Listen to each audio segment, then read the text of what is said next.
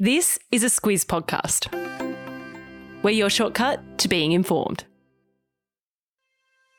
Good morning, I'm Alice Dempster. And I'm Claire Kimball. It's Monday, the 13th of February. In your squiz today, scrutiny of the Reserve Bank, balloon hunting season continues, Turkey and Syria's death toll could double, and a big Aussie lines up for a big game. This is your squiz today. Treasurer Jim Chalmers was out and about yesterday, and in a live TV interview, he wasn't particularly gushy when asked about the performance of Reserve Bank Governor Philip Lowe. He said the governor operates independently from the government.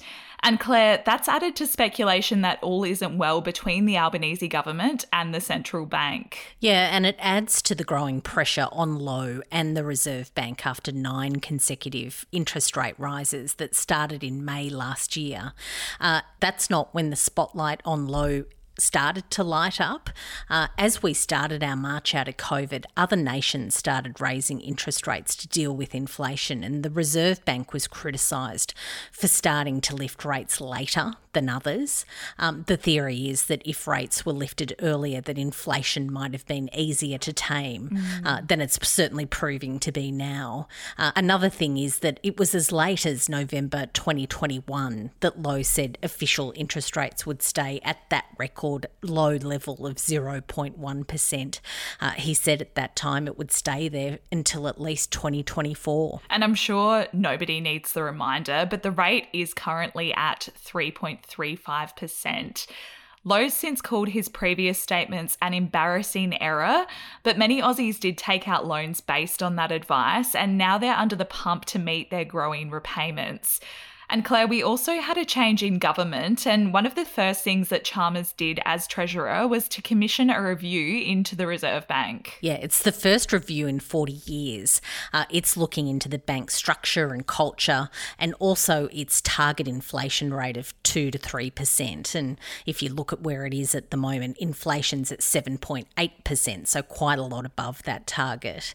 Uh, that review will wrap up at the end of March, so keep that one on your radar. Uh, but there's a couple of things this week for Lowe that will see him in the news. He's before two parliamentary committees.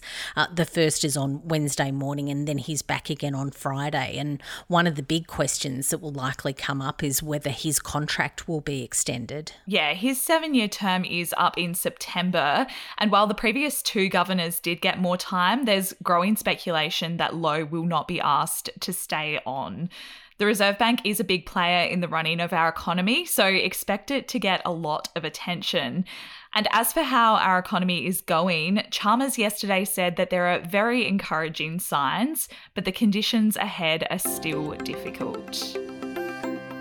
There's been more flying objects over North America, Claire. US fighter jets shot down what they called a small and cylindrical object over the Yukon in Canada yesterday.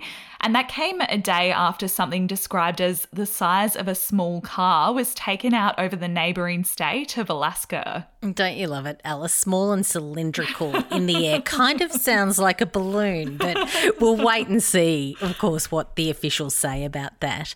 Uh, what happened over the weekend is that North American Aerospace Defence Command, which is a combined effort of Canada and the US that oversees their airspace, uh, that command detected those those flying objects, and Canadian Prime Minister Justin Trudeau and US President Joe Biden had a chat and they decided to shoot them down.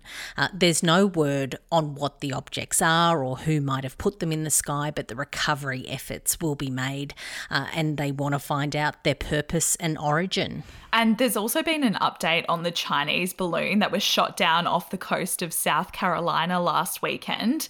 US officials say since recovering what's left of that, they're certain it was designed for spying.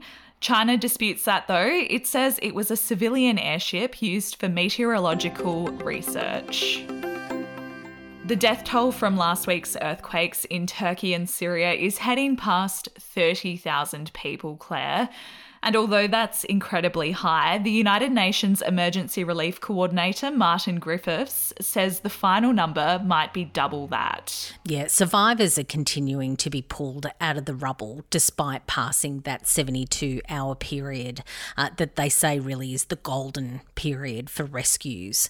Uh, and what Griffiths says is given they are still finding people are alive, it's incredibly difficult to decide when to stop the rescue phase and then, of course, bring in the heavy equipment and start recovering bodies. Uh, a very difficult thing for them to decide there. Uh, and also adding to officials' problems, there's concerns about the security situation in Turkey. In the affected parts, food and water supplies are dwindling. Uh, and yesterday, there were some rescue teams from Germany and Austria that had to flee to safety because there were clashes between groups. And in response to that, Turkish President Recep Tayyip Erdogan says that he will use his emergency powers to crack down on anyone breaking the law. And over the border in Syria, there are still concerns about getting access. The UN has called the Assad government and rebels in the affected northern area to put all politics aside and allow aid to get through. Claire, speaking of natural disasters or potential ones, there were plenty of people holding their breath on Friday and Saturday as Tropical Cyclone Gabrielle made a beeline for Norfolk Island. Thankfully, there wasn't a direct hit, but trees and power lines were brought down in the 85 kilometre per hour winds on Saturday night. Yeah, it certainly could have been a lot worse. And I really like the comment from one of the locals who said that the island has a cyclone angel uh, because it does do quite well in avoiding the worst of what could come their way. So the cleanup has started happening there. That got underway yesterday. Uh, and I didn't know this, but the island has an internet famous green turtle called Doris. Uh, uh importantly, she's been spotted and she's safe and well. Uh, but looking ahead, there are concerns now for Auckland. Uh, Gabrielle has been downgraded to a subtropical low pressure system, but it's still really packing a punch. And it was just a couple of weeks ago that the city was hit with record rain that caused flooding and landslides.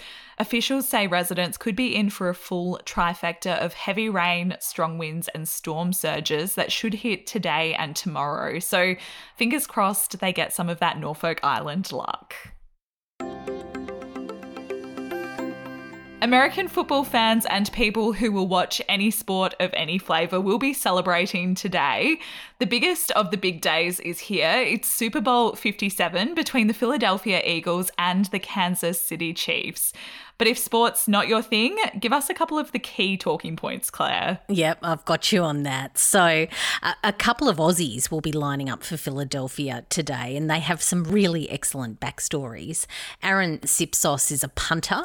Uh, his job is to run on and kick the ball. Uh, he was an AFL player with St Kilda, and he's been injured in the last few weeks, but he says that he's ready to take the field, so we'll have to see how he goes.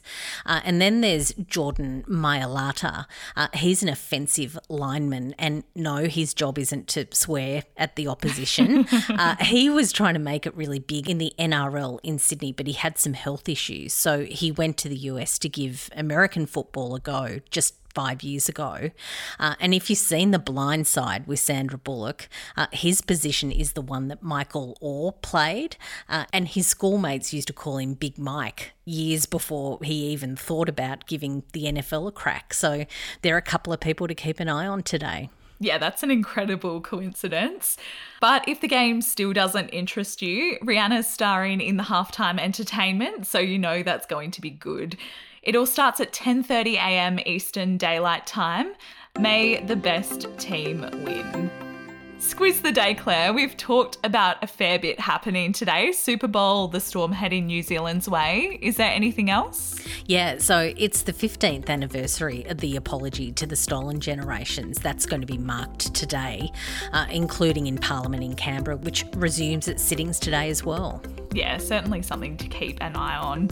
Good luck as you start your week, and we'll be back with you again tomorrow.